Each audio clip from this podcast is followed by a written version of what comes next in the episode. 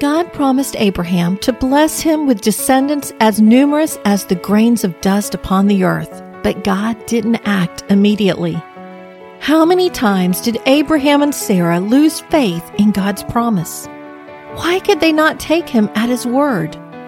Sarah trusted that God had great things in store for them, but believing can be hard when the years pass and promises go unfulfilled. Eventually, Sarah decided God needed their help to bring his promise to fruition.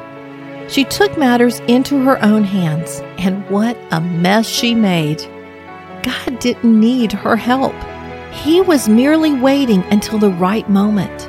He wanted to perform a miracle to make it obvious that it was his handiwork and not mere happenstance. When Sarah finally conceived, there was no doubt who was responsible. God chose Sarah as the mother of the Hebrew nation, though she was long past childbearing age.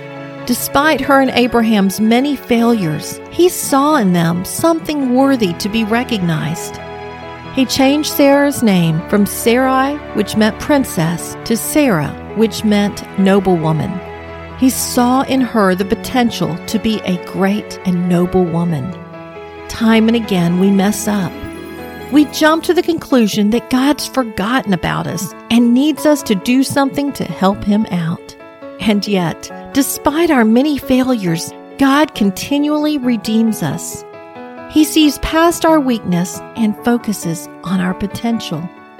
God has great things in store for us if we'll but get out of the way and allow His will to be done.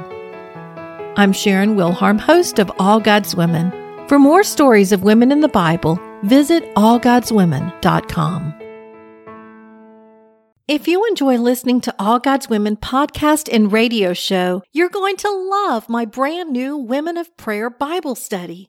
Get to know the character of God by studying the prayers of women in the Bible. Grab your copy today, available in paperback and Kindle.